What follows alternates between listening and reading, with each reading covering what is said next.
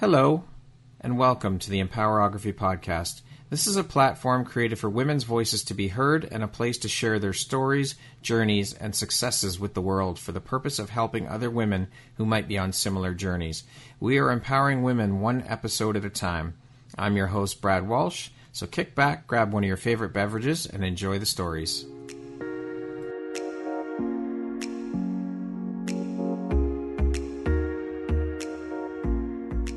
If you're looking for jewelry that makes an impact on your self care routine and your style, Empowerography would love to offer you a discount code to one of our exclusive partners, Quartz and Canary Jewelry and Wellness Company. Please use code EMPOWER15 to receive 15% off upon checkout at www.quartzandcanary.com. Quartz and Canary is truly the place where spirituality meets style. Hello there, Brad Walsh your host of the Empowerography podcast. Today, my guest is Jen Buck. She is a professional speaker, trainer, and author based in Phoenix, Arizona. How are you doing today, Jen? I'm doing great. Thanks for having me, Brad. Welcome to the show. Thank you so much for taking the time out of your busy schedule to be part of the Empowerography community and be here on the show and share a bit about your story and journey with me. Well, I'm happy to be here. This is exciting. So let's jump right in, Jen. You are, as I mentioned, a professional speaker, a trainer, an author also a certified professional coach. How long have you been a professional speaker and trainer? I have been so that's that's sort of a twofold question for me because I began my career at a startup and I was literally 18 just about to turn 19 years old and I did that for 10 years and then I transitioned and became a professional speaker where I was working on my own and you know independently going and doing keynotes and, and trainings at different companies so when you put it all together I can't even believe I'm going to say this out loud. It's 34 years. Amazing. Yeah. So, I mean, I didn't even know that there was people who just do professional speaking for a living. Like that's what you do for a living. How did you get into professional speaking? Yeah, you know, I was really young. I was, as I mentioned, I was 18, just about to turn 19 when I started with Discover Card when they were brand spanking new. And I had been a college student. I was really kind of screwing up in life, uh, you know, playing way too much. And my mom brought me to a women's conference. And when I ended up going to this conference, which I dragged my heels about, I saw this is crazy, but the keynote speaker was Joan Rivers. Oh, and okay. I didn't know who she was. I'd never been to a professional event. This conference had only been done one other time. Mm-hmm. And so I remember looking at my mom and saying, Who is the old broad? And my mom was horrified. She was like, Jennifer, you know, that's yeah. Joan Rivers. so I had lightning strike that day. I knew that I wanted to do what she did because by the time I was done, I had been crying, I'd been laughing, my cheeks were hurting. I'd been doing the first standing ovation of my life. You know, mm-hmm. I was like whoop, whoop, whooping the whole bit. And I just knew that that's what I wanted to do. And so when I went back to working at Chili's because I was a college student, you know, right. waitressing yeah. at night, I ended up just basically telling every single table that would say, you know, what are you going to school for? Because everybody, you know, yeah. puts two and two together. And I remember just telling everybody that I'm going to be a motivational speaker. And mind you, my mom had said, that's not a real job. Those of people course. are actors. That's not real. because all we had at the time was like Anthony Robbins during what was it? Uh, he used to have the nighttime infomercials. I don't know if oh, you remember yes, those. yes, I do. Yes, did them from like his tub or something, That's right? right. And, yes. Yeah, and so that was the only other connection I could make. But I knew that that was what I was supposed to do, and it it only took a few weeks before one of my customers ended up calling into the Chili's restaurant after mm. and saying, Hey, listen, this is going to sound crazy, but I just started working for this brand new company. We're looking for people. I think you'd be perfect. And you don't realize it yet, but a trainer is kind of along the lines of what you want to do. Like, this is the stepping stone. And I had no idea. Wow. And so I interviewed, and the woman who hired me, I love her to this day, but crazy person to hire someone this young to be a trainer, but it was the greatest experience of my life. So that just became, you know, the sort of stepping stone.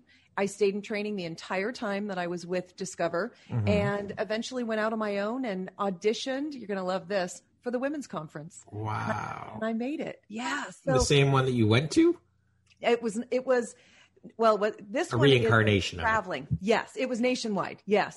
So eventually, it was really cool to be back in Long Beach and be able to say, "This is where it began for me." You know, That's And amazing. so it was full circle for me, and I did that for seven years, and it was the best time of my life. Just traveling with a group of women, Mm-hmm. going from city to city. It was, it was the best. So Joan Rivers essentially was the catalyst for you.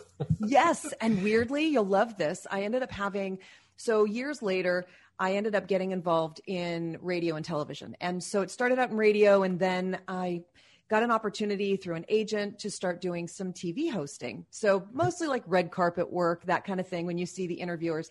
And so when I got this opportunity, the first thing I needed to do was get into like a training, you know, to be a host because Yeah. I didn't know what I was doing. I could speak all day long, but I didn't know like camera work and everything. right. And my coach, my hosting coach, was Joan Rivers' personal assistant for 23 years.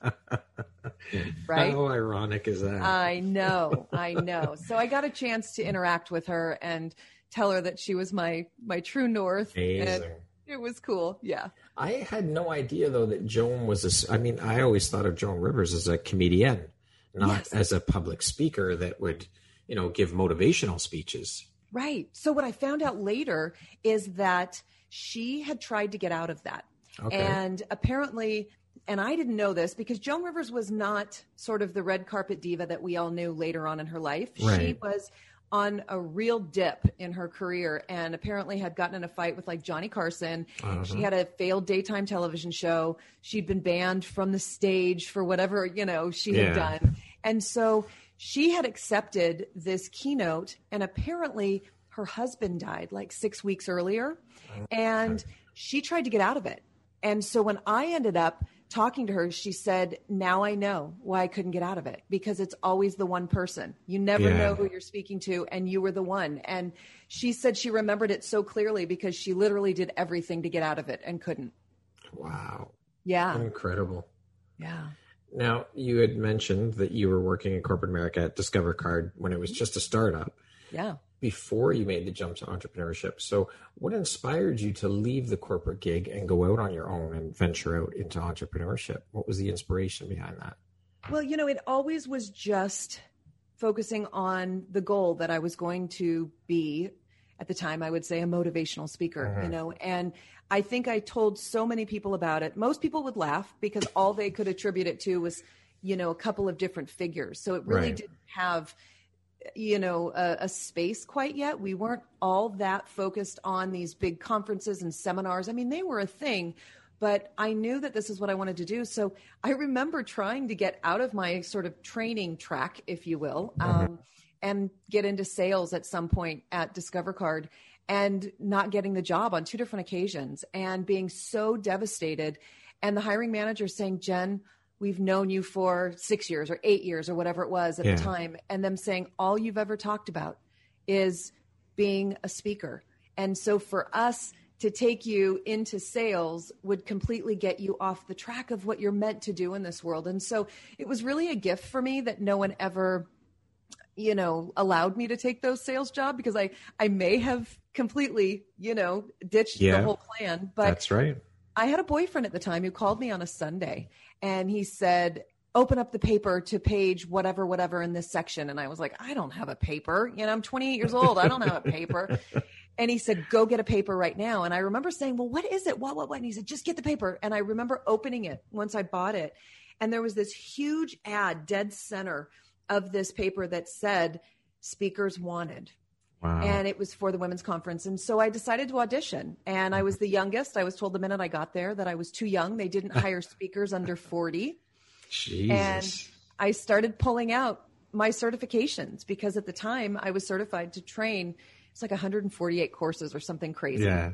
And um, the woman was like, you know, you, you'd you have that many? And I said, I do. I, you know, I was full of just piss and vinegar at Yeah, the time. You know, yeah. yes, I do.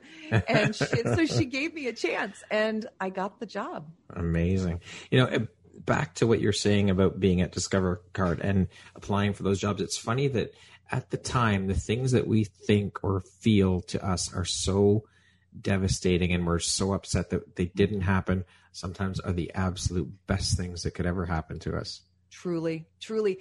I can tell you that for me at the time, it was absolutely financial. I knew how much the sales reps were making, getting all of these merchants out there in the world to start taking this brand new card that was outside of like Visa, MasterCard, American Express, right? Like I knew these people were killing it. Mm-hmm. And I wanted that. I also wanted the freedom of working out in the field and being able to have a home office and yeah. not being, you know, in a big corporate office or center. And so I yeah. really wanted it yeah. bad. But you know, there was another plan. Yeah, that's right. And they they had a hand in in guiding you on that route, on that plan. Yeah, I believe that. What excites you or inspires you the most about being an entrepreneur, Jen? I am I'm the creative. So I'm someone that needs to be in creation mode a lot and I need to be stimulated. I'm definitely the extrovert that is often excited and and motivated by shiny new things. and so being an entrepreneur for me allows me to keep those muscles, you know, mm-hmm. really well exercised. I, I get to try new things. I get to innovate. Starting out in a startup environment allowed me to get really comfortable with constantly pivoting because it was always about fast moving, fast change. And so I've been allowed to sort of exercise that creative muscle I have to try things, to find sort of the next shiny thing, uh, as long as I, you know, realize it has to fit within my, my focus of my business, of but it allows me to try new things. And I love that because I, it's just my personality and it fits well for me. What excites and inspires you the most about being a professional speaker? I love people and I love inspiring people. I love connecting with people.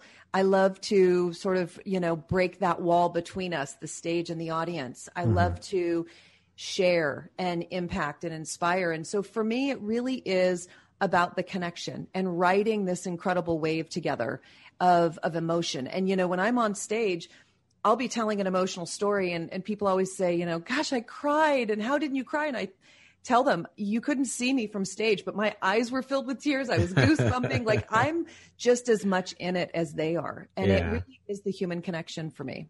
Amazing. Now, with all the years of experience under your belt with public speaking and being a professional speaker, do you ever get nervous now before you go out on stage and give a talk? And if so, how do you deal with and overcome the nerves? Yeah, positively. Positively. There are times when the stakes are very, very high. Maybe they have paid me the highest fee I've ever made, or maybe we're going to have an audience of 25,000 people. Or maybe there's going to be a television camera on me. You know, um, somebody's doing a story for their evening news or whatever. So, sure, yes, the answer is nerves and, and fear are always there. I have a friend of mine who has this great line who says that we just need to be able to feel forward instead of you know being stuck in the fear just know that fear is another emotion fear is just another feeling that comes along part of your warning system that says okay you're stepping out right now into something that has some high stakes are you sure you want to do this and so i i absolutely fail i also i'm sorry i also absolutely have fear and i've uh-huh. absolutely failed there have been times when I've tripped that interview I told you, uh, that audition I went on for yeah. the women's conference when they called my name up. I tripped in the middle of the stage on heels and just went sort of flying. You know that sort of momentum you get yes. when you're tripping, tripping, tripping, yeah. tripping, almost gonna fall. Yeah. Yeah. So that happened to me, you know, and it oh, happens. Oh, you know, there are times you forget words or you say the wrong statistic. But again, kind of like feeling your way forward. It's it's also failing forward. Failure's okay. Yeah. All okay. Fear's okay. And so for me, I think just the reminder that that this is just my warning system. It's okay. I'm there's not going to be anything that I feel so greatly at right now mm-hmm. that everything is gone. But I also try to remind myself of of who I am and what I've done, and I use the mantras, you know, to to keep myself calm as calm as possible. But the minute you get out there and you're in the zone of doing this scary thing, it's amazing how your alignment with whatever you're doing, your purpose, I believe, takes over. So the fear is usually fairly short, you know, lived, in my opinion. What mantras do you use? I am valuable. I am ready. I am here with a purpose. I one that I say a lot if my energy is low is I'm alert, I'm alive, and I feel great. So it's just sort of the psyching, you know, psyching out of your own warning system to Yeah. say, I'm I'm leading this show right now. Yeah. I've always heard too that it's good to have a bit of fear because then you don't get too cocky or too um, comfortable. It- Yeah. you keep yourself in check that way. Yeah. And you know, there's also something that comes with fear that a lot of people forget to recognize, which is adrenaline. Yes. So when you're afraid and you step on stage, your adrenaline is pumping so high, which means your energy is that much higher, which means your influence will be that much greater. And I think that people forget that there's actually something great that comes out of it. Now, if you can't manage the adrenaline, sometimes you start to feel maybe lightheaded or I need to slow down or my voice is shaking or whatever. But that adrenaline helps you be more energetic, which helps you be more influential. awesome. I love it. Yeah. Do you remember what your first big or your biggest speaking engagement was and how far into your career it was? I do. I well, the women's conferences were big. They were Mhm. exciting. They were full of incredible energy. But the first big, big audience that I spoke in front of was 10,000. Wow. And I was about maybe three years into speaking professionally. So I'd been speaking in front of audiences of like 500, 1,000. That was kind of normal. And I, I know it sounds weird that That's I'm like, quite the "Ah." jump. yeah, yeah. And so I wish I could think of the name of this particular MLM. It was a multi-level marketing Mhm. company and they were they were they called themselves panty pushers. So they were selling uh, lingerie and toys and all Okay. of these things. So it was all women. Yeah. And I remember knowing that there would be 10,000 people there. And I knew that it was going to be a wild bunch because when you start talking about number one, panty pushers, Yeah. but number two, you're talking about a, a room full of women. Like I, and, and also that MLM energy, you know, the believers are in Yeah. the room. Yeah. I just knew that it was going to be fantastic, but I was not prepared for that moment because the roar was greater than anything I'd ever seen. Having that many people stand up for you at once, um, telling a story and watching the emotion wash across a room in, in their expressions. And then I remember that I got my first large, I'd gotten lots of standing ovations, but again, 500 to 1,000 people. But when you have 10,000 people screaming, it is like the greatest, I imagine, drug on the planet. You know what I no mean? doubt. It was, it was phenomenal. Wow. Incredible. Yeah, I remember it was in Boston. Oh, yeah. Yeah. From 1,000 to 10,000 in an audience. And I mean, I imagine you can't see incredibly, like, you probably can't see past the first couple of rows of people, right? Really? Well, it kind of depends on the way they have the lighting. So in this one, um, you the key is you can't because this audience was deep and wide. I remember. Okay. I couldn't I could run from one side of the stage to the other and all of that, but you're right, there's a limit. And this Yeah. particular space did allow me to see about half. And maybe not half, but half of the um but it went high too. There was Right. another level up there. So I could see about half of what seemed like maybe the floor. It was like a, a you know, convention center kind of deal. Yep. But I remember feeling like in order for me to get to the people on one side, I had to run all the way over to one stage and then all the way. To, I mean, it was a workout, I'll tell you. So, what did you speak about at this particular conference? I mean, you're talking about lingerie and, and toys and what. So, what what was your topic of discussion? Yeah, it wasn't that. Uh, it was, I was speaking on, if I remember right, it was just, you know, motivation, inspiration, women's empowerment, that kind of thing, achievement. Uh, that's kind of what I was in that space of my life. Right. That's what was really, really big and prominent. And I remember, you know, it's funny that we're even talking about this because I had the greatest time of my life during those seven years on the women's conference, and that was right smack dab in the middle of all of it. And when I look back on the years of my career that were most fulfilling, like that was it. Yeah. That was the time when my heart, my, I, I mean, every single thing was in alignment. I loved the travel. I loved getting to see new cities, and I saw every city in the US or every major city in the US, every state multiple times. And I was speaking to audiences that I connected with on such a deep level. It was really magical. Amazing. I could only imagine. Yeah. What advice would you give someone wanting to pursue a career as a professional speaker? You know, it's a funny beast. It is not a straight line for most people. And if you're wanting to speak on any level, the number one thing I would say is just get out and do it.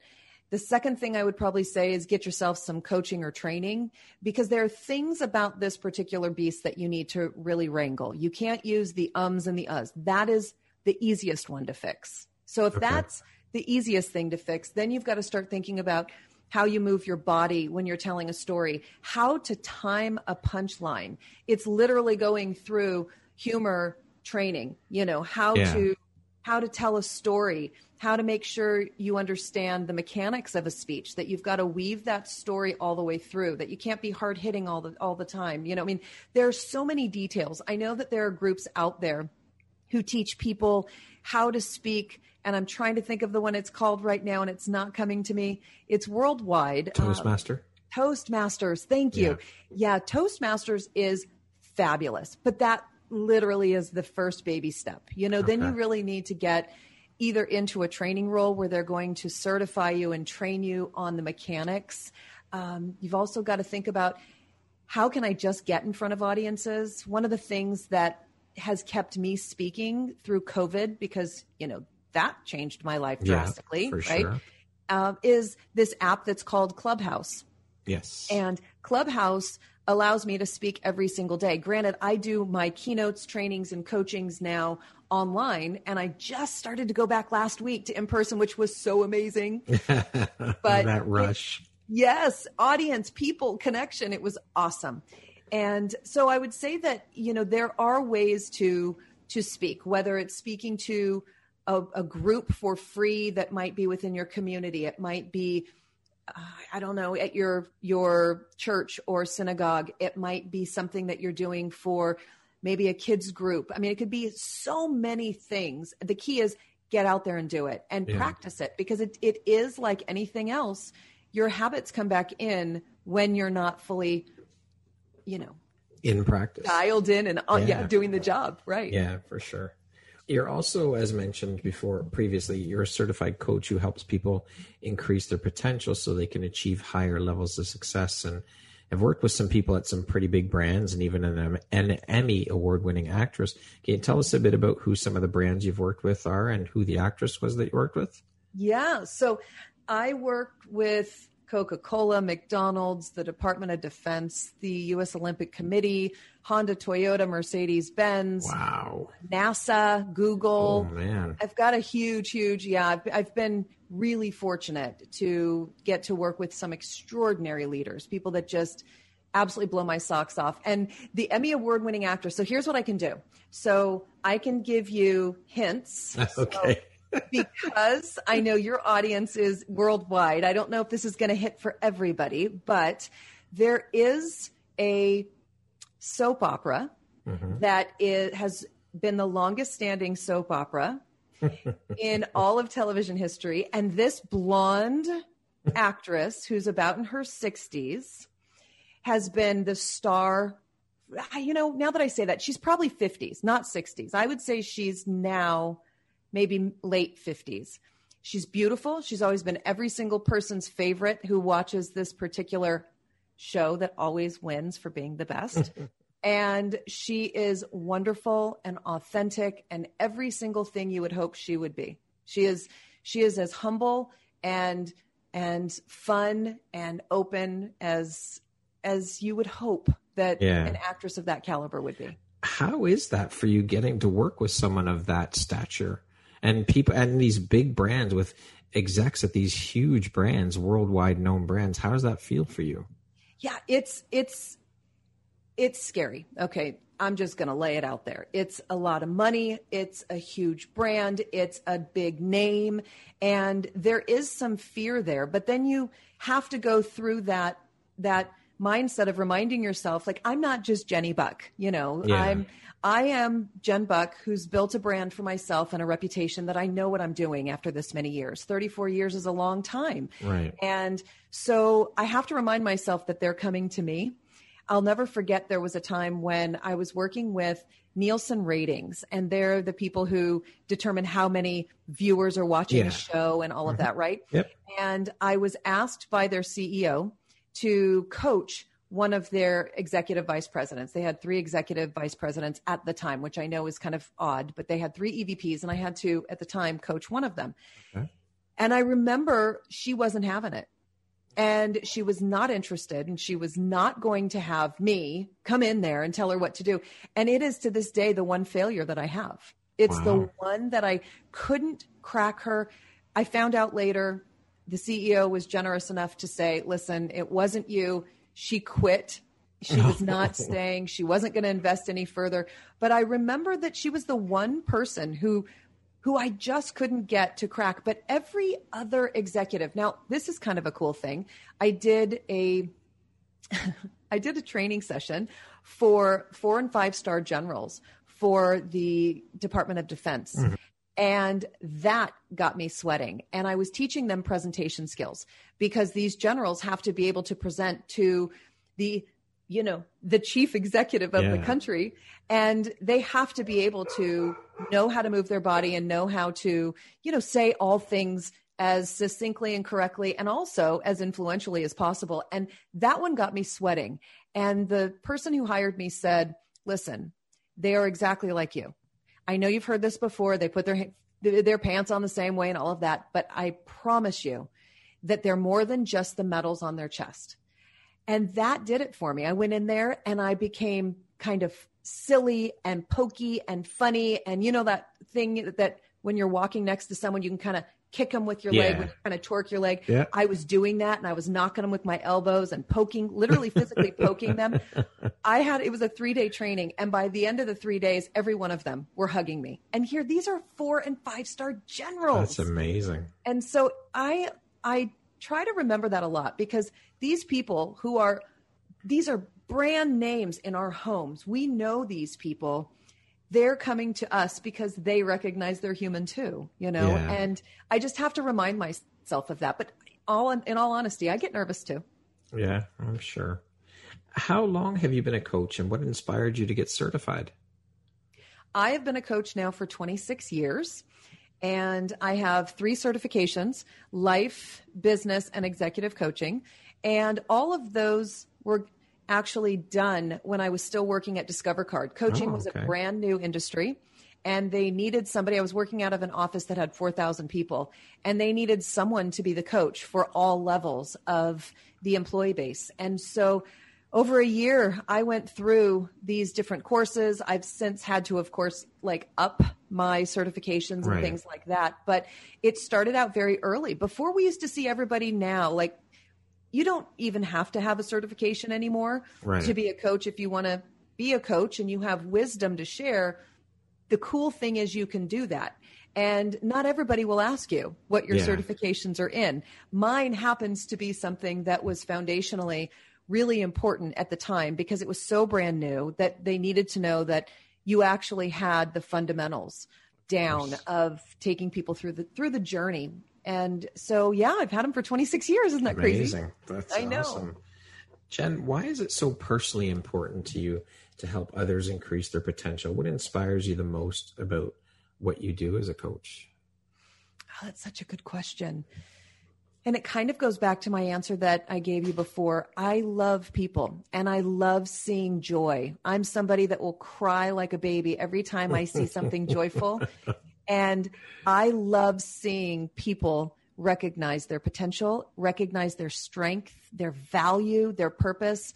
And I really do come from a belief that we all signed up for this long before we got here and that I knew that this was my talent to carry through my life. And I think every one of us, regardless of what we do, who we are, where we are, what our background is, I believe that there's something that you've been given to carry throughout your life to make an impact on humanity somehow. And that might be through your extraordinary technical mind. It might be through your incredible hands that create. It might be through the kindness that you share with anyone, regardless of, of who they are or what they've done. So for me, it's that spark of people realizing they're in alignment with their purpose or it's figuring out what that purpose is or realizing what how good they are at something. I i love love. I love joy. I love accomplishment. I love people feeling empowered. So it's very much an emotional journey for me. You think about all the people in life the millions of tens of millions who never do figure out their purpose and their passion in life. I think that's tragically sad because there are tons of people who never do and they go through life stuck in these jobs that they fucking hate and right. they they can't stand getting up and going to work in them but they do it because they have to i think it's just horribly sad that there's so many people that never figure out their purpose and passion yeah i agree with you and i I can tell you that I've got some of those people in my life. So even though I'm doing what I do and I have the skill set and education that I do and experience, it's not my job to make sure that everyone reaches their potential because people have to be open to that. You know, yeah. they have to be interested. And so I have people in my life, you know, I'm sure you do too, where we say things like, you know, they're a young soul, you yeah. know, this must be their first time around or whatever. Yeah. We have jokes about it, but it is tragically sad. And I hate seeing it knowing that I have things to offer and, you know, putting the olive branch out to help someone but they don't take it. And I can see their gifts, I can see the potential. But if they're not there and they're okay with where they're at, who am I to say, but True. you have to do more, you know? True. It's just the thought of it that is so sad. It really yeah. is. And I mean, yeah, I guess, I mean, there are a lot of people who just aren't open enough to receive mm-hmm. what what's there for them. But yeah, I would agree with you. I think that every single person on the face of this earth has something that they're here for. They have a purpose and a mission in life, and their mission why they're here for sure.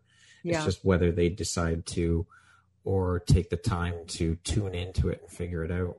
Yeah. I often wonder if, you know, when we talk about people who seemingly are not reaching their potential, that's mm-hmm. very judgy, but you're with me. Yeah. I wonder if we're just not seeing where that potential is being reached in other yeah. areas of their life. You know who were they here to save? Who were they here to comfort? Who were they here to to be a source of strength for? You know and it's just that i'm not seeing potentially that view.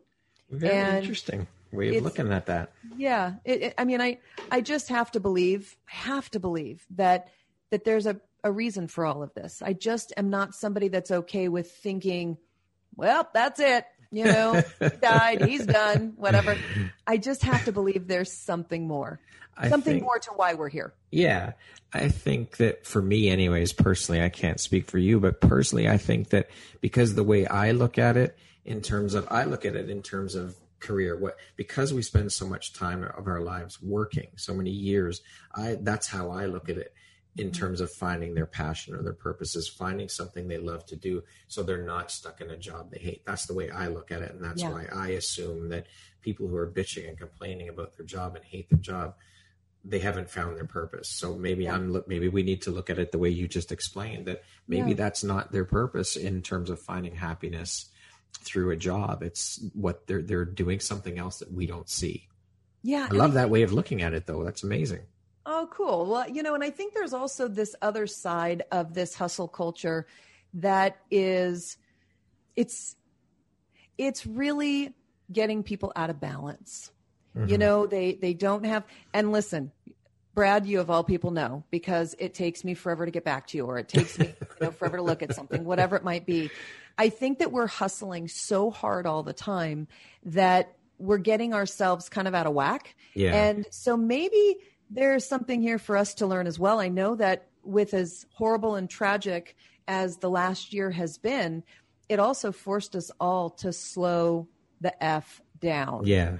And I can tell you for me and my extra poundage that, you know, I, I cooked things I never had and I, I tried things I'd never done. And I kind of, you know, became a bit of not a lounge lizard, don't get me wrong, but I, I just sort of slowed it down. And yeah. I do think there's value there too. So, yeah, it's this hustle culture, which I'm absolutely a part of. I am realizing that I need to maybe put some guardrails up and not get so consumed by it again when the world opens mm-hmm. up.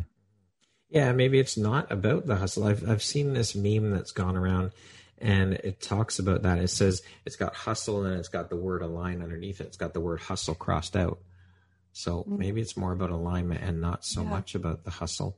Yeah. Because we all yeah. like to look busy. We all like to seem busy. We all talk about how I'm so busy. I've got so much going. Is that mm. really something you should be wearing as a badge of honor? Exactly. Right? Exactly. Yeah. And I, you know, last week I had a birthday. My partner John had a belated. Thank you. And my best friend Kim, who just moved back to Arizona, who's living with us just temporarily right now, she had a birthday and Mother's Day. So I had four days, or actually three days, that were just insane. Like no one was working. We were all just enjoying each other and all the things. And I started out my week this past week thinking, oh my gosh, I did not work for four days last week. I was such a bum. I was so, and then I realized I got to stop this. Yeah. I just had four days by the pool because even though it was technically three days of birthdays and Mother's or two days of birthdays and Mother's Day, yeah. we took that fourth day and enjoyed it too. Why not? But all of that to say that it's okay, yeah. you know, to just slow down and not get consumed with the illusion of busyness or yeah. the realness of busyness. Self care. It all yes, starts sir. there, right? Yeah. Now, you're an author of five books. to me, that's incredible. I mean, writing one book in itself is a feat for sure, but five? Can you tell us a bit about the books? Yeah, they're all, almost all, eh, you know, I, they are primarily for women. Okay. And I, so like the first one was called The Princess Principle. And while some are collaborations, uh, there's also the, the one that was independ- independently done front to back. And I am very proud of that. You know, I remember the first time I wanted to write a book, I was 29 and surprise, surprise, someone said, you know, how long have you been doing what you're doing? Do you really think that a publisher is going to want to do this? And so I absolutely realize that it's an incredible feat, but I don't have the kind of discipline to like bang them out like a novelist. Um, although I wish I had more because I do think they're so important and they can reach so many people. But yeah, I've got most of them are about about women. Mm-hmm. The most recent one is called Love Meets Life. That just came out during the pandemic oh, in wow. October or August of last okay. year. Yep. And um, yeah, I, I I love the medium of communication, whatever that is. You know, podcast, webcast. It's I love it. Yeah. Now I know that all writers each have their own process when they sit down to write. Can you tell us a bit about your creative process and what that's like for you? Yeah. I because I'm a speaker, a lot of what I do starts with a story. And then as I mentioned with the mechanics of speaking, I weave the story through. So you'll get a quarter of the story and then I'll teach a little bit and then you'll get another sort of oh wow moment then maybe eventually I'll get to the second part of the story. By the end of the keynote, you're hearing the final, you know, moment in the uh-huh. story. So I write the same way. Okay. I very much about storytelling. That's what I'm known for in this industry is is being a skilled storyteller. And it's important to me, just as a woman, I, I love people's stories. And so I always start with a story. And usually the way I craft everything is by being able to make that story the learning point and teaching and writing within the story. So I I write very much like I speak. I've heard people say your voice is so clear, you know, like my humor or my, my yeah. quick wit or whatever it is, like they they can hear it. It doesn't sound like a different person who's doing the writing. So I use the same method when I'm creating a keynote or when I'm creating a training as I do when I'm writing. It's always usually around a story. So whether that's chap by chapter or, you know, by concept, it's usually around kind of the hero's journey. That's a big piece for me. Yeah love achievement. We already talked about that. Yeah. So that's usually how I, I do my writing as well. Okay. Now, you recently started an online academy, learning academy for high performing women. What inspired you to start this learning academy? And can you tell us a bit about it? Yeah, COVID. Plain and simply put, COVID. Yeah, right, right. Yeah, you know, when my my industry was decimated when COVID hit. Yeah. We don't have huge events, right? With yeah. with thousands of people in a room. And so my industry very quickly fell flat. And I didn't really have all the pieces in place to easily transition. So meaning into this sort of you know digital technical space. And so last year I spent the entire second half of the year after COVID just giving away free trainings, free keynotes, free coaching. I got in touch with all of my clients. I said, I know you don't have the money. I know you're impacted, but we can't let your people just hang out there to dry. So let's keep these fireside chats going. That's when I bring leaders in to talk once a month about what's going on, get advice from their peers. It's a place where private conversations can happen. So I said, let's keep these going. Let's keep the trainings going. And we just immediately switched. Well, what it came down to for me is that I realized I was spending so much time in front of my screen and people were asking for the same thing. And not all corporate workplaces require faces to be on a screen. They can go ahead and black out their screen on Zoom or yeah. you know whatever it is they're using. And so it just dawned on me that I was doing a lot of the same trainings for people and if I just created an online academy where people could go at their leisure and since it wasn't going to be now a lot of them were highly interactive and that was their business culture but some just had it on and said if you you know on webex if you want to jump into the meeting at any time you can have this on in the background while you're working well that's right. what hit me was that you know we could all be way more flexible with how we offer training if that training was something that could be clicked on and off to at any time it didn't have to be you know something that people scheduled their life around. It could be something that they could easily bring into their life. And so that's when the her story collaborative was created was just from this idea that i could do this differently and it could be so much more convenient for people to decide when they want to learn when their best time for learning is when they're most alert when their meetings are done or whatever. And so now i've got collaborations going on with people who are bringing their courses in. So it's not just all Jen all the time okay. because nobody needs that. And so oh, now I'm sure can, there are people who think they do. oh, you're sweet. Well, I just love the idea of other perspectives and other women coming in to share their wisdom and knowledge. And so that's that's how the Her Story Collaborative started.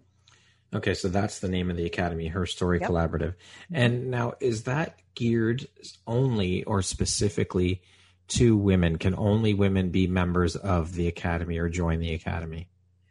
Well, short answer is no. Anybody okay. could get information from this space because right. it really is important for everyone.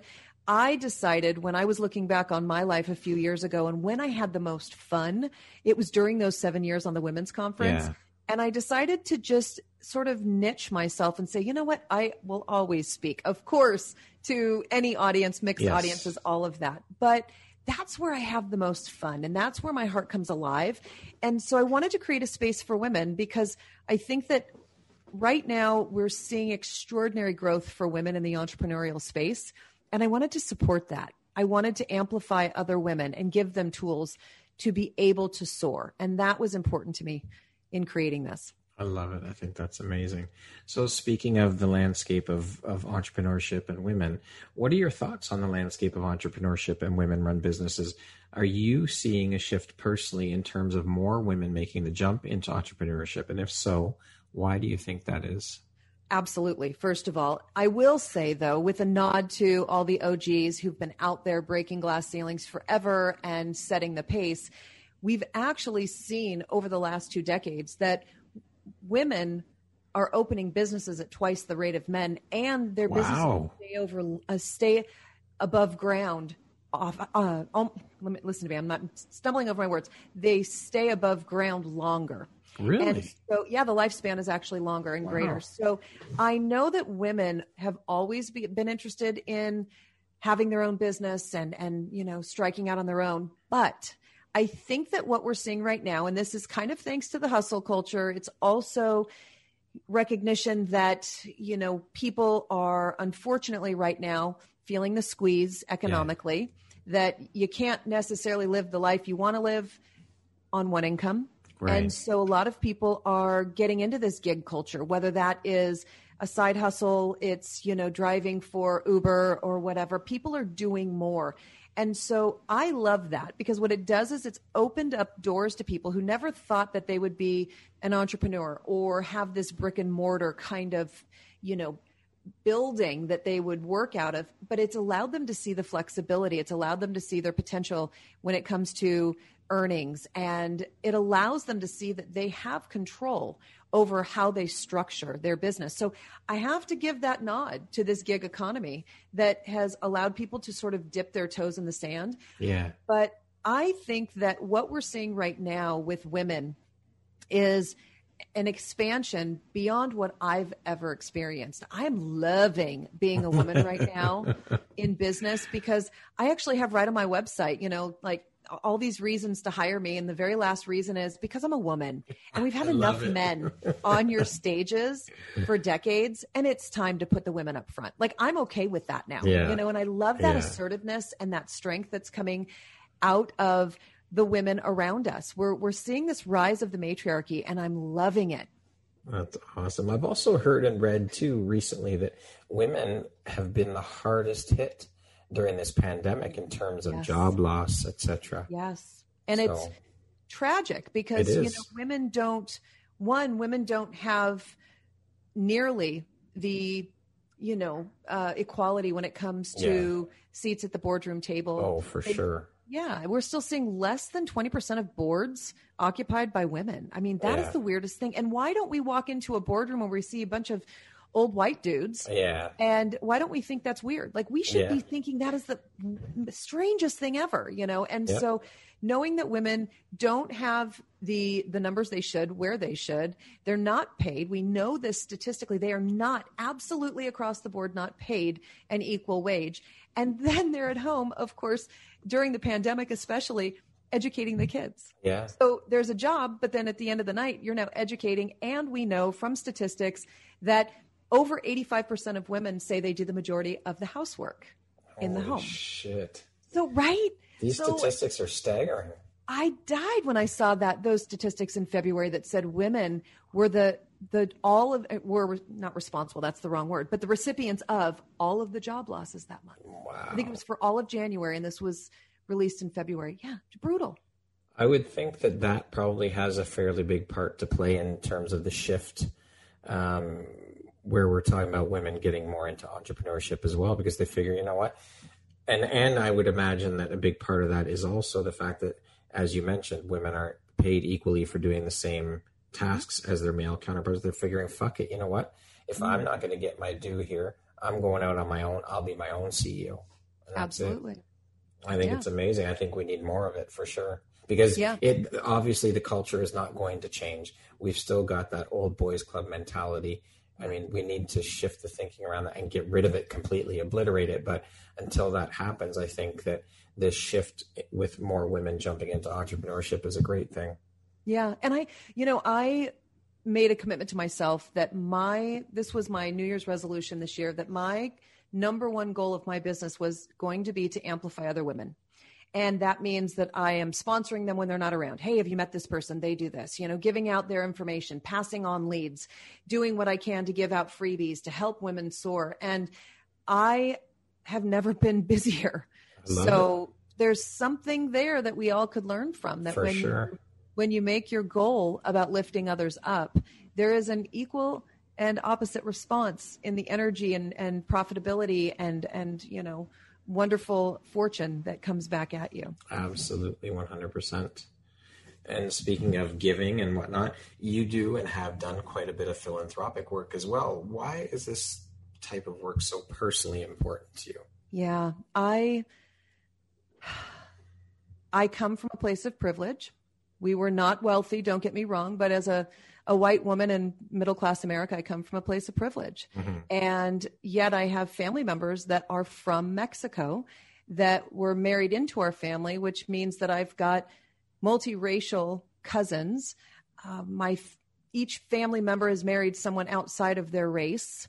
So we're a very mixed demographic. And when I see inequality happening, I have to speak up. And I've also learned that those in power listen to a white lady from middle class America sooner than they'll listen to those who they are treating ineffectively, um, poorly, you know, whatever, unfairly. And so I just know that I have to use my voice and I have to help where I can. And I know that I have the gift of gab and I can influence others. And I figure that if someone needs to speak for them, I am fully capable and willing to do that. So I have a nonprofit that works with asylum seekers who are fleeing other countries Yeah. for persecution and they are coming to the States. And the nonprofit helps these people um, make sure that they've got food, clothing, travel, cell phones. They've got all the things they need, medical care. And you know, it's it's controversial because people, of course, become very sort of America first Yeah. In their response to it. But sometimes people just need to be reminded that their faith probably tells them to take care of those in need, and it probably tells them their faith should should be above their love of this uh, sort of nationalistic ideal. So it's been a challenging road because people are very very loud about this, but Yeah. my determination to help people and get them what they need is greater. And I know that I'm on the right side of right. It's undeterred. I love it. Yeah. So you founded a few non-profit, not-for-profits. Then. Well, it's most of them have been so I've done some really I would say it's probably more community projects. Okay. Uh, I was after the big big big her uh, sorry tornado that hit Shawnee, Michigan. Uh, sorry, geez, Shawnee, Oklahoma was something I got involved with with in terms of bringing aid to them with a friend of mine who lived in Michigan. There's where my brain just collided. Okay.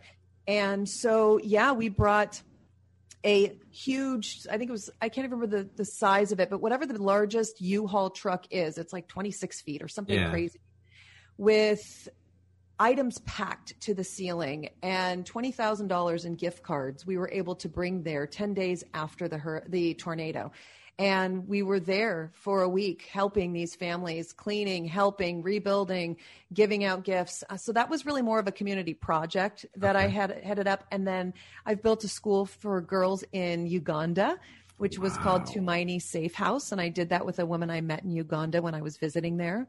And so I, I have done some things that I find to be really important. The Asylum Seeker Coalition is really probably the most impactful one Yeah. that I've done and that, that is long standing with my nonprofit. Amazing. I love it. I think it's absolutely incredible. Thanks. I think more of us could use to get involved with things like that and help For out sure. where it's needed. Yeah. Jen, to date, what would you say is your biggest high or your greatest win? My greatest accomplishment is outside of of course family and getting to be a mom and you know those kinds of things. I would say my greatest accomplishment is helping I'm actually getting choked up right now. Over 48,000 asylum seekers who've come into this country. And um, I was able to step in and create safety and love and happiness and joy and celebration for them arriving. And that I think will be on my last day the most important thing I've ever been able to be a part of. That is an incredible accomplishment. Kudos to you, and you deserve the kudos and a pat on the back. And Thanks. it, it's amazing work. So, kudos. Oh, I'm I'm in awe. I think it's absolutely incredible. Thank you. What do you think your unique skill set or superpower is that's helped you become so successful, Jen? My superpower is my energy and happiness and and belief. These are big things for me and I think that's why people just gravitate toward me. I think it's the, the reason I can influence. It's the reason I always have new ideas or new concepts that I'm sharing. I think it's my energy. I just I love love and I love life Yeah, every day. I love it. Speaking of success, how do you define the word success? What does that word mean to you? I think it's changed. I think that it's always been about how many people can I influence. I'm really clear that I'm here with a message that's not mine, that's meant for someone. So that's always been how I've sort of gauged, you know, success is being able to impart the right message. And I still think that's important. But the older I get, the more that peace is important to me, contentment is important to me. So being able to have those four days off and not feel like I'm going to be financially impacted or being able to take off, you know, time to be with the ones I love the most. I think that is cl- becoming clearer Yeah. for me that I've been out of balance for a lot of years. And now, because of the last uh, 14 months, I think it's clear to me now that my contentment is in that security and of being able to be with family and not have to be constantly chasing or fearful. Yeah, there's definitely a lot of big lessons um, that we can all take away from this past 14 months. Um, Yeah. And yeah, I know there's been a lot of tragedy. There's been a lot of loss, and it's it's not always easy to look at the glass half full or Yeah. see the silver lining, for lack of a better term. But there is silver lining, without a doubt. There has been so many good things that have come out of this whole Yeah. horrible situation that the world's currently going through. Yeah, I agree. I What, agree. make, what makes you feel inspired or like your best self? I am inspired by joy. I think I mentioned earlier that I cry when I see accomplishment. I Yeah. cry when I hear stories about joy. I I am really really committed to making sure that that people have the opportunity to live at a higher level of resonance whatever that means for them. Yeah. And so I love joy. I love just pure joy. I, I often laugh that, you know, if you were to look at my Instagram, you'd be so bored because it's puppies and babies. because I love joy. And I love joy that doesn't come with some kind of weird, you know, link at the end of it that says, yeah. you want more? Go here. You know, like Yeah. pureness of joy. So I think that's what's inspiring for me. And I I think that's kind of clear actually when you're around me too, because there's no ulterior motive. I just want to be like, let's just enjoy each other. Let's be happy and be in the moment. well, it definitely comes through in our interview Oh. for sure. Yeah. One hundred percent. I think it's amazing. You are quite an inspiration, and it's it's infectious. Oh, thanks. That's Well- nice. It's true. It's the absolute truth. What would you say is one of the most important things you've learned in your life, and what was your life like before learning it? What was your life like after learning it? I have always been around males and I had have seven boy cousins including a brother in there too. And for me going into the banking industry, Discover Card, it was always about sort of this male energy. And you know, I always was a go-getter and I was always very strong. And I kept running up against these I would say roadblocks where people would tell me to sit in my place or to know my place or to, you know, uh, not not undermine what someone is saying. And so even though I had this exuberance uh, and confidence because I was raised with all these boys, you know, Yeah. and I was always uh, in this environment with men and, and all of that, I still found that a lot of people in society, in the workplace, wherever it might be, have tried to tamp that down a bit. And I think I learned right around 28 that I wasn't going to take it anymore. that I'm I'm just all of this. Like this energy is really me and this is really who I wake up being and there's no I'm not hiding anything and I'm I've got something to say and I'm going to say it and I'm not afraid. And I remember actually crashing our US representative, I'm sorry, let me say this the right way. Arizona representative in the US Congress. I remember crashing his birthday party because I had something to say. And I, I literally crashed it. And they were trying to get me to sign in. And I was like, oh, I need that drink. And, you know, it was just like a movie where you're kind of spinning around Yeah. to get away person who's.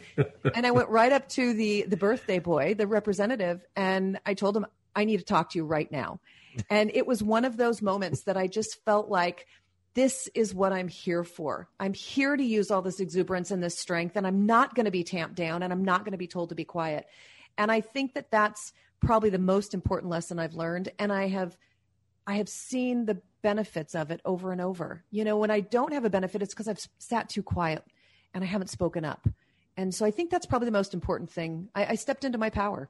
I love it. I love your attitude. It's amazing. so awesome. Yeah. What was a turning point in your life and how did it affect you? You know, I got a divorce. Okay. and I was really determined to make this whole thing work at like everybody, right? And Yeah. I found out all at once that the whole thing was crashing down and I I had no choice but to step out. My my self-esteem and self-worth was on the line if I stayed and I knew I had to leave. The problem was I'd been with this person for like 8 years and I'd very much tied my my value to him mm-hmm.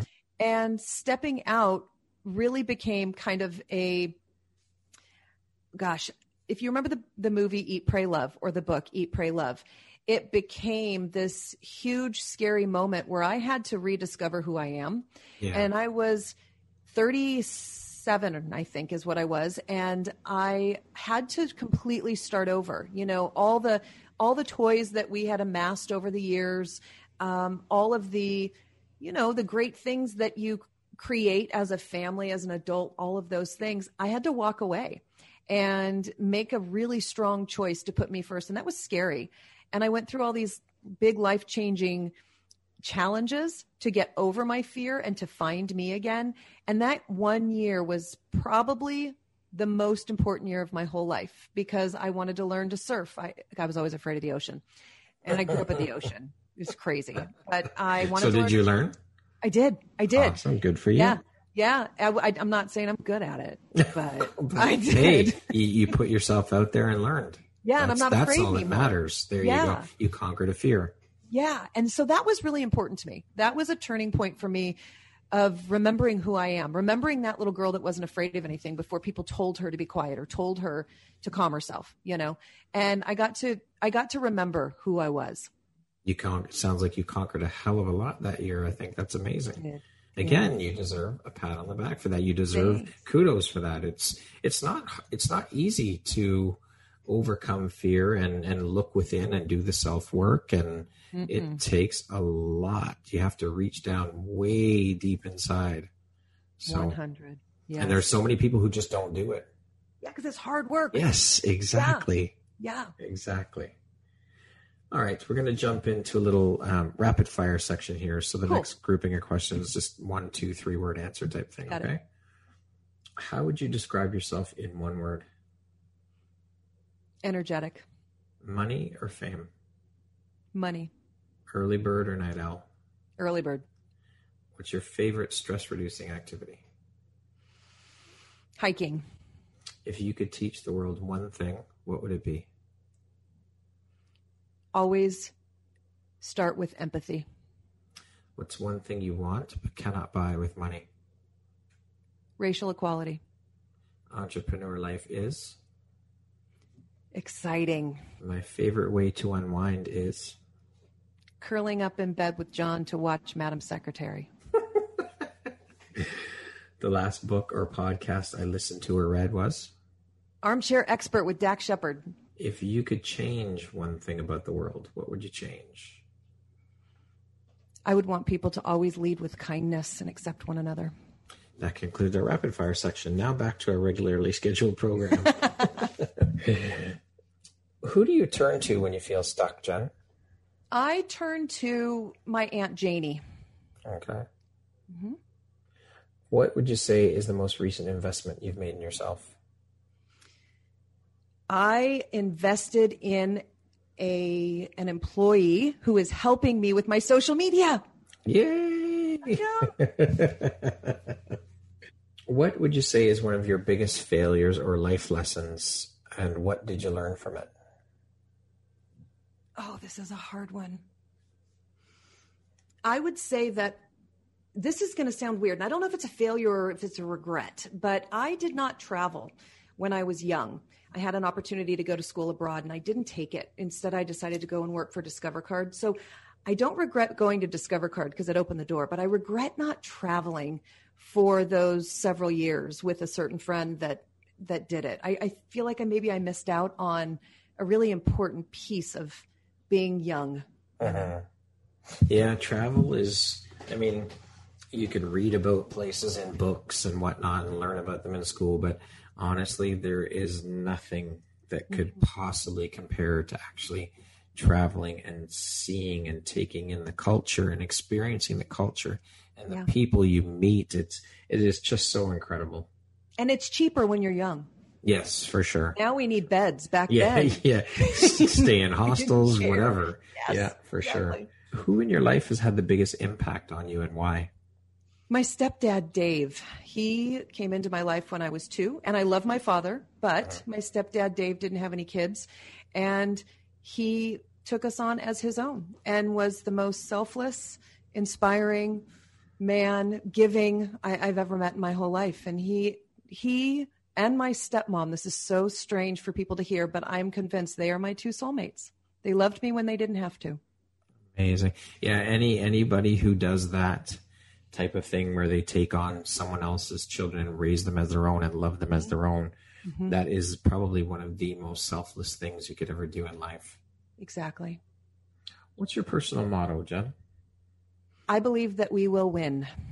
I love it. Yeah. if you could set up a billboard anywhere, where would you put it and what would it say?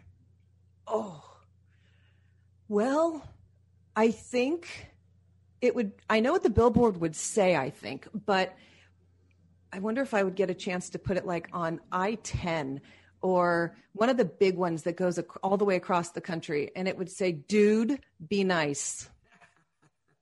I think that too many people are jerks and they lead with all this weird aggression. Yeah. And I think just because dude, I use dude all the time. I'm from Yeah. California. I can't help it. But uh, dude, be nice. You know, Jen, I honestly, I, I've racked my brain and I rack my brain constantly about this is why can't we as humans figure out the concept of being nice? It doesn't cost you anything to do it. It is such a simple thing. Why do we have such a hard time doing it? Yeah, I know. Opinion is such a funny thing that everybody feels like they have to give it Yeah. and they have to put their stamp on things. And if we could just lead with empathy, begin with empathy, that's it. Just start with empathy. Yeah. And that means you listen, you feel, you know, you you have compassion. I think we'd be a very different gosh, let's just say very different people, you know, if we Yeah. led with compassion every time. Well, let's start with the fact that people, a lot of people have a problem listening. They just want to be heard. And a friend of mine has always told me, he says, we have two ears and one mouth for a reason. Mm-hmm. Do more listening than speaking. People just want to be heard. Yeah. Like, just stop and actively listen. The ego is strong, right? Yeah, for sure. Yeah. If you could step into my shoes, what would you have asked yourself that I didn't ask you? I think I here I got I've got it. What's your what's a wacky weird fact about you? Okay. Tell us. I have an extra rib on my What? left side. Yes. I do. really? I really do. I do. And you remember when kids are little, like they're always sucking in their stomach, Yeah, you know, yeah. and get that concave thing? Yeah. Well, I can't do that because it just keeps me from doing that. But yeah, I really truly do have an extra rib on my left side. And wow. yeah. I'm going to add that question to my list of questions. What's a wacky, weird fact about you Yeah. that you can share with us? yeah. Luckily, it it's it lays the way it's supposed to. We're not talking about a rib that's sticking out the wrong way. yeah. like that. Amazing. If you could sit down and have a one hour conversation with anyone in the world, alive or dead, who would it be and why? Joan of Arc. It would be Joan of Arc because I'm so fascinated with how she took on, as a teenage girl, an entire country that was invading hers. She took off on an entire mon- monarchy that was trying to take their rights and impose their will. And I forever have been so fascinated with her courage and bravery to take action and her willingness to go as far as she needed to go. And, you know, she died at 19 uh-huh. and I am I'm so moved by her that I remember when I went to Paris for the first time and I saw her statue, I just broke down in tears. It's I've got some very deep connection to what she did and somehow it intertwines with my like birthday party crashing personality, you know? And I I think that that would be that would be the person I'd want to sit with. All right. If you could go back and give your younger self one piece of advice, what would that piece of advice be? hold on to the guy from seventh grade and don't let him go. It took me 20 extra years to find him. But my first boyfriend, who I adored forever, but he was gone because, you know, this is before social media. Yeah. I dated him for a year, if you can even call it dating when you're Yeah. in grade. And it took until the advent of the internet for us to find each other again, find out he had pined over me as long as I'd pined over him. Wow. And we've been together now 12 years. So Amazing. I, my advice would be don't let the kid from seventh grade go. All right, there we go. Lastly, Jen, if you were to deliver your last 30 second speech to the world, what would that last 30 seconds sound like? that we have all been put on this planet to somehow enrich and positively impact other people. And our job is to listen and to step out of our fears and our daily routines that keep us safe and be willing to extend our hand and love people who wouldn't normally be within our sphere and do our best to start always with empathy and listen and connect first and stop putting our opinion on everyone and recognize that the talent we've been given to carry through this life is is one that you have an ability to step into and, and get into alignment with now. And start impacting other people's lives. I believe that we're here for a purpose, every one of us, and we can't go to our graves regretting that we didn't do things. We've got to be willing to step in. And while we're doing that, make life better for all the people around us. Treat people equally, be kind, start with empathy. I love it. Beautiful. Jen, thank you so much for taking the time to be here today and share a bit about your story and your journey. This has been an incredibly inspiring and thoroughly enjoyable conversation. I've learned a lot, and it, it's just you are a true inspiration with all that you do and all that you're doing and everything you do to give back and help people and your attitude and your love and your light. It just is so incredible. I'm so inspired right now, Oh. and thank you for taking the time to be here. And I'm so proud and honored to have you as part of the Empowerography community. You're an amazingly beautiful soul. Thank you for that. My gosh, I, I am so glad I was here and I have truly enjoyed every minute of this. So maybe we'll have to do it again. I think we will. Be fun. Once again, my name is Brad Walsh, host of your Empowerography podcast. Today, my guest has been Jen Buck. She is a professional speaker, trainer, and author based in Phoenix, Arizona. Thank you, Jen. I hope you have an amazing rest of the day. You too, Brad. Take care.